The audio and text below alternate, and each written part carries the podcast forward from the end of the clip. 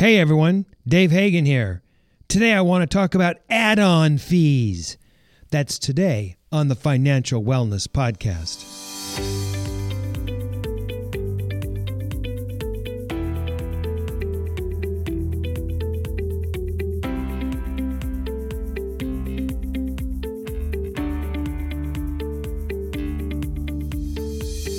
Welcome to the Financial Wellness Podcast, Dave's weekly message to keep you on your path to financial success. Here is your host, financial problem solver and talk show host, Dave Hagen. Hello, everybody, and welcome to the Financial Wellness Podcast, the TFWP, as we like to call it. We're coming to you from beautiful downtown Van Nuys. You know, Brian's not here today, and it's a good thing. And the reason is I got a little bit of a rant. I got a little bit of a thing going on, and I want to talk to you about it. I don't want Brian to get in the way and make all these comments. I want to do my rant. I want to get through my rant. I want to lay it out. I want to make my points, and then see how that sits with y'all. So Brian's not here today. So today I want to rant about add-on fees. Add-on fees really make me upset. In fact, they kind of tick me off. Let me give you some examples. Cable TV. Now, this has been a long time rant of mine, this whole concept of cable TV. But the thing that really ticks me off mostly about it is a regular fee of like, an advertised fee of like $29 becomes $60 after you put in a box rental, a remote rental, taxes, city fees. It's just not truthful. You're almost doubling the amount that you're going to have to pay on a monthly basis by the time they put in all their add-on fees. Why not just tell us what it's going to be? And I got to tell you, when I switched over from one cable company to another, I'd ask them, well, what's it going to be when we're all done? What's it going to be when it's all said and done? And they go, well, we really don't know. We can't say because it varies from area to area. And of course, you always go, all right, just sign me up. And when you get that first bill, it's almost twice as much as what you thought it was going to be because of these add-on fees. I'll give you another example. I went to a restaurant recently, and I hung on to the receipt, you know, the credit card receipt, because it made me so dang mad.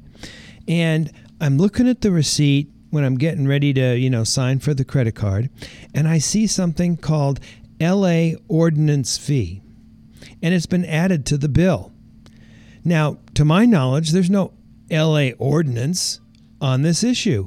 I don't know why LA is getting anything more, or should get anything more, frankly, other than the 6 or 7 or 8%, you know, county tax or whatever that they're already getting. In fact, I think it's almost 10% in Los Angeles, and it's in this bill it was like $1.54. So it's not the issue of the money.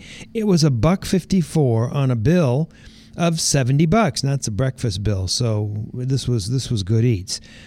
But my point is, it's just not truthful.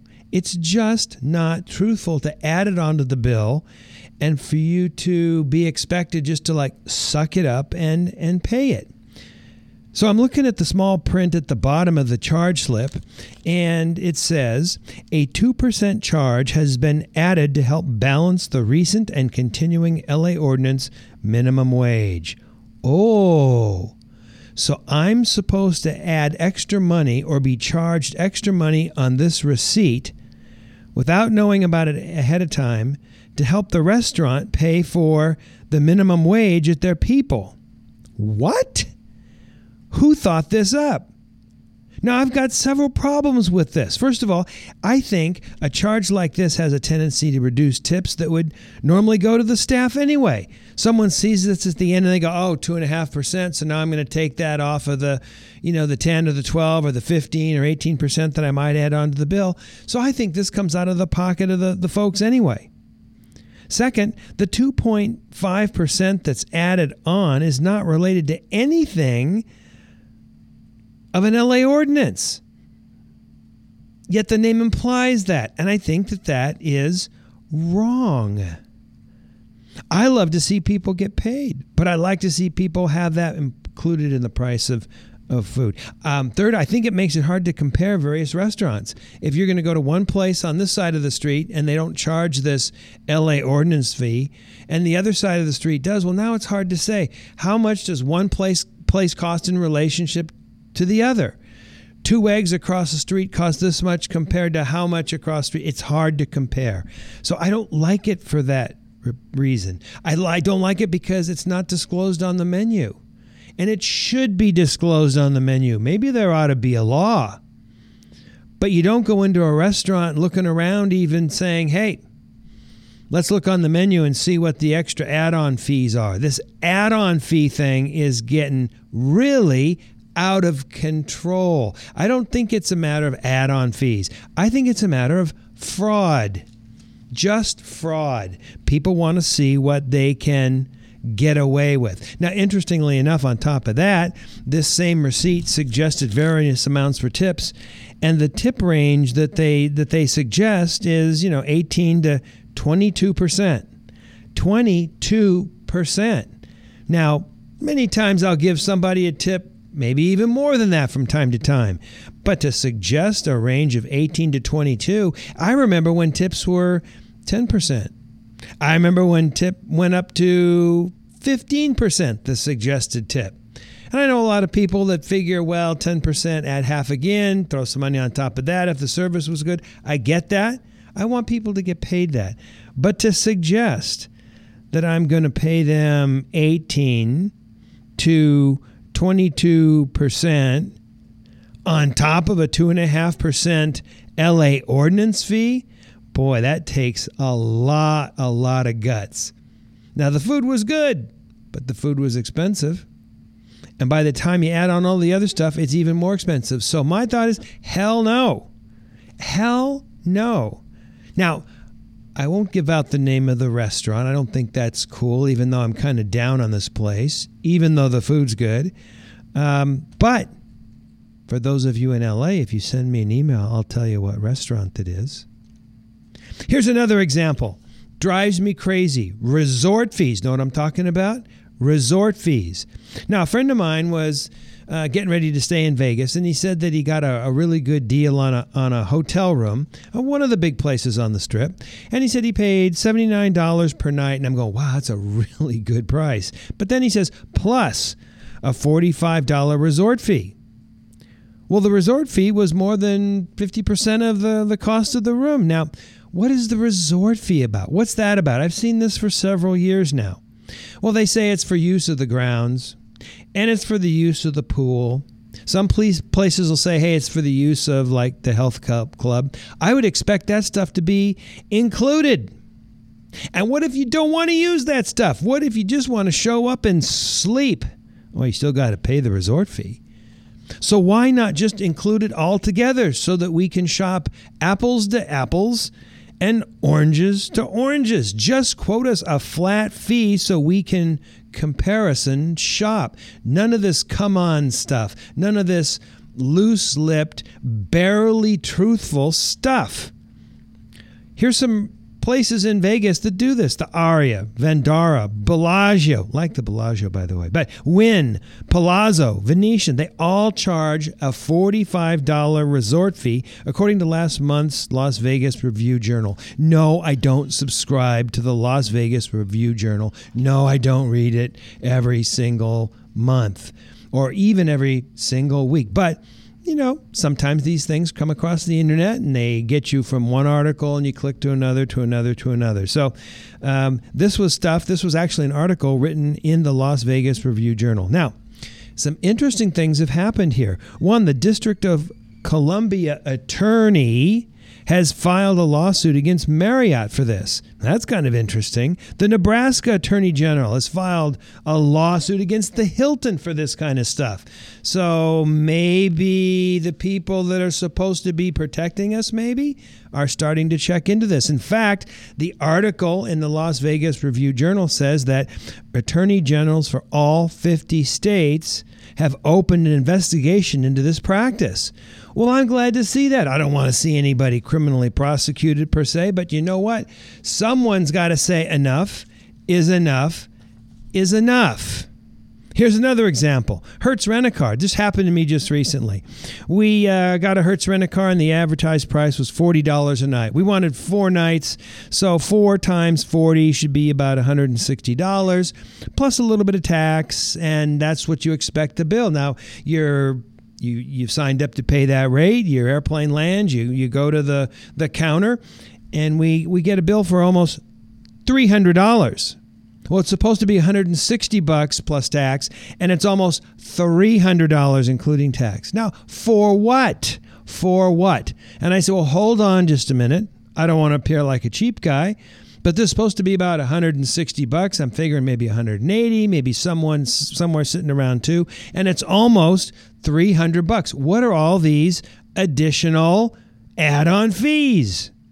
Well, the person says, there's a fee that the airport charges for having a booth in the airport. You can't avoid that, and we have to pay that. So we pass that along. And I thought, what about just making that part of the price that you charge your customers for the car? Make it a cost of doing business. You'll have to increase your price, but at least I know that Hertz will be selling me the same kind of thing that Avis or Dollar or Enterprise or any of the other places up and down that row of car rental places are going to charge me.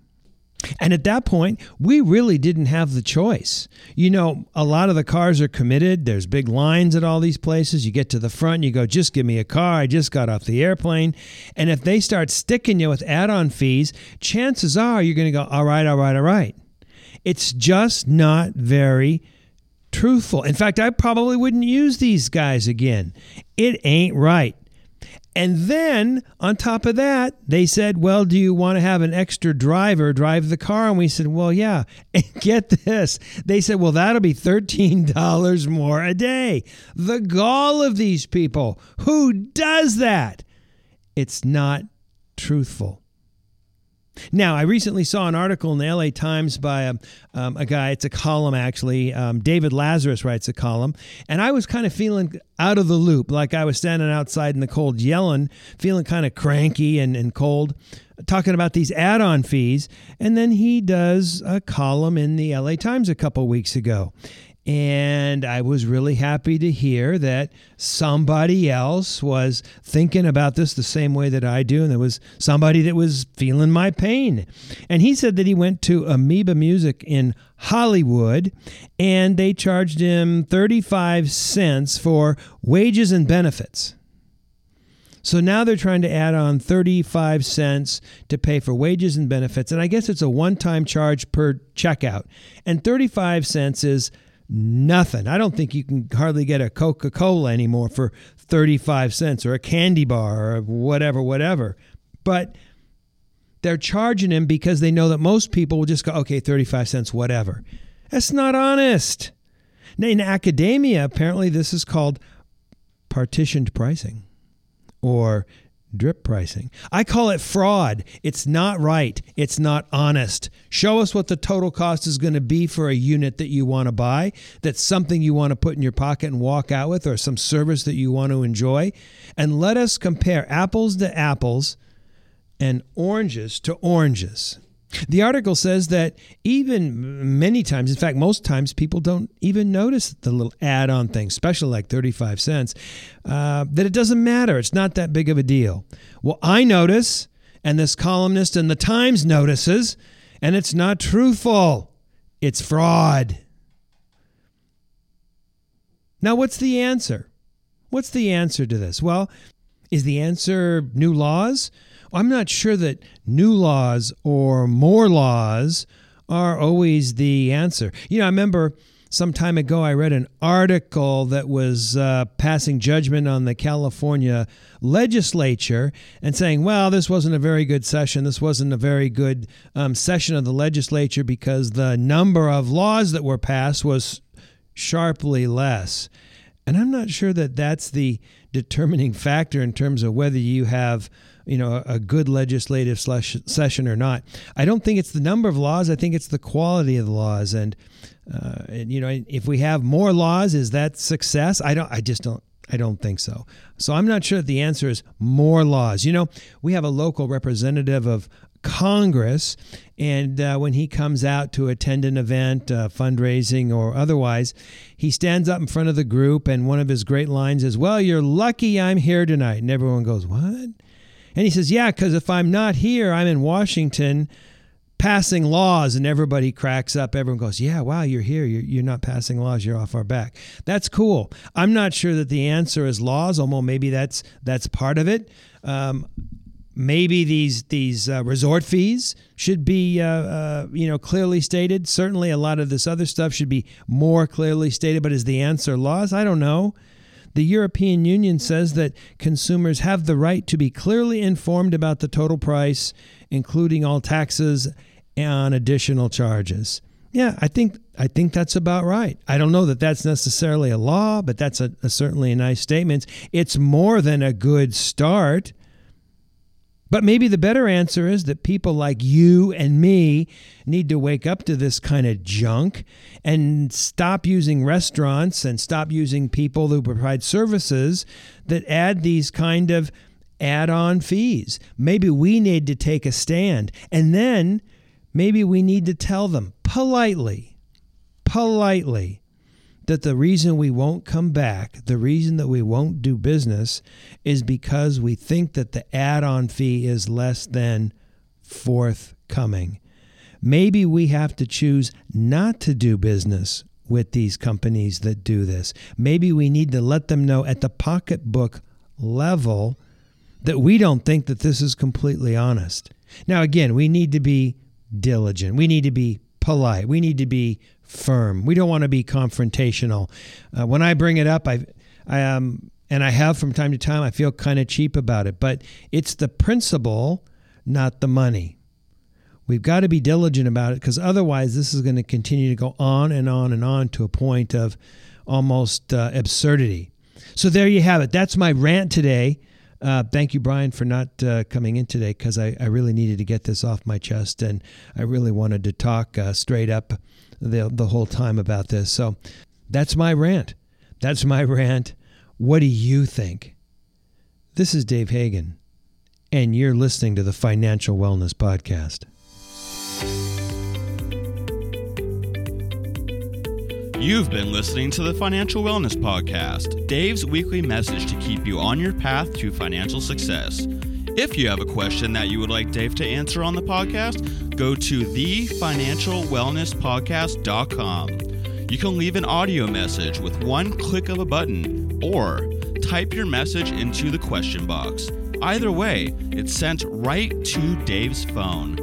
As an additional bonus, each month, Dave will randomly draw from the submitted questions and pick the winner of a free 1-hour personal conversation with Dave to help you achieve your financial goals. Don't forget to subscribe to the podcast so you receive the new episode notifications. Let's listen in now as Dave answers some emails. All right, I've got an email here that's near and dear to my heart, so I'm going to read it just myself. It says, "Hey, Dave, I know you're a big fan of electric cars and think you actually drive one, but what really interests me is the potential cost savings. Can you give me some information on this? Don't you end up paying in electricity what you actually save in gas? Thanks, Steve." Well, Steve, here's what I think. No, it's cheaper to power a car with electricity than it is in gas. Let me give you some examples. I was spending $100 to $200 on gasoline when I was driving a larger car, maybe 10 years ago. Sometimes it got up to $300 a month just driving around town, not commuting really, just driving around town. Now with an electric car and in an environment where we pay about 14, 15 cents a kilowatt hour, $25. $30. I love that kind of savings. Forget everything else. I love the savings. Now, you go to the Tesla site, for example, and they'll show you the cost savings and how that offsets the cost of the monthly payment on the car. Well, I got a couple problems with that. First of all, don't be buying a car based upon monthly payments. Second of all, the monthly payments on a car, the cost of a Tesla is just too high. And three, those savings, in my mind, at least belong to me. They shouldn't offset the cost of a car. Those savings belong to me. So I'm spending a little more on electricity.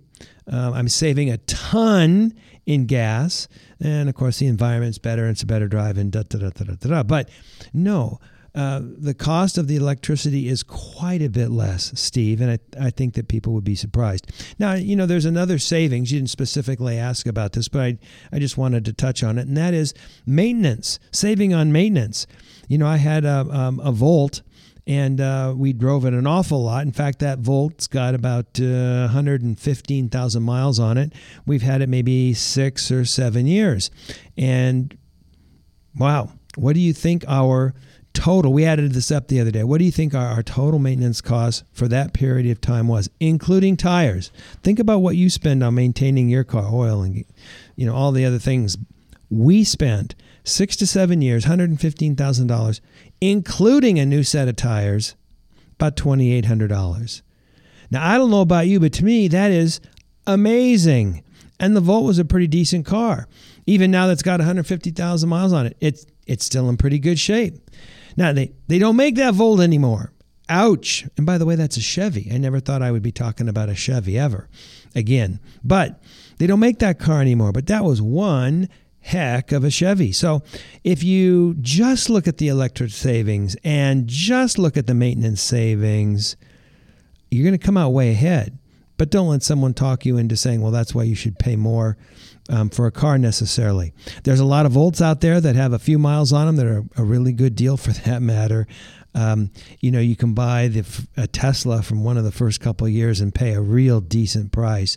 Drive around in a nice quiet, environmental, economical at that point car. And of course, at the end of the day, it's just more fun to drive. So Steve, hey, I hope that gives you a few things to think about. Hopefully you're looking at converting over to an electric vehicle. I think that in 5 years, maybe the majority of the vehicles sold, well, maybe not sold, but at least offered by the various manufacturers are probably going to be electrical.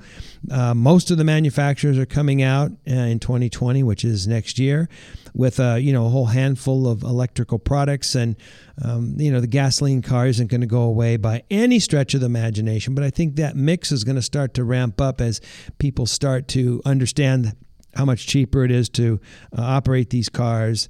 As the infrastructure for charging starts to come up, people start to understand how to maintain and charge these cars.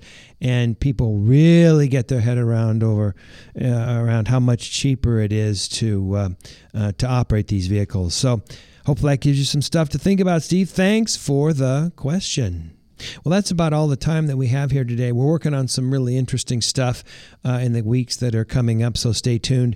I got to tell you, give you a little preview. You know, we talked about credit cards, Black Card, the Costco card. I couldn't help it. You know, I signed up for the Apple card. We've talked about that. And it set up on my iPhone, and I've got an account. But I got this package in the mail, and I'm pretty sure that my new iPhone card is in there. So we're going to open it up in one of the weeks here down the line. So stay tuned, and you'll get our first responses, our first impressions to that. So hang on there. And then we've got some other things that are coming down the line. I've got a collection attorney coming in to talk to us. And I think you'd be surprised at how interesting and lively this particular fella is. And we'll get some insights into the collection industry and how to deal with collectors and collection attorneys. So that's a wrap. This is Dave Hagen, and you've been listening to the Financial Wellness Podcast.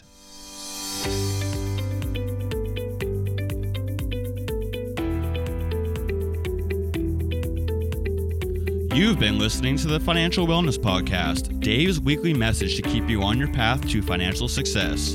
If you have a question that you would like Dave to answer on the podcast, go to thefinancialwellnesspodcast.com. You can leave an audio message with one click of a button, or type your message into the question box. Either way, it's sent right to Dave's phone. Remember, Dave will randomly draw from the submitted questions and pick the winner of a free 1-hour personal conversation with Dave to help you achieve your financial goals. Don't forget to subscribe to the podcast so you receive the new episode notifications, or share the podcast via the app with your family and friends. This is your announcer, Nick Appel, wishing you every financial success.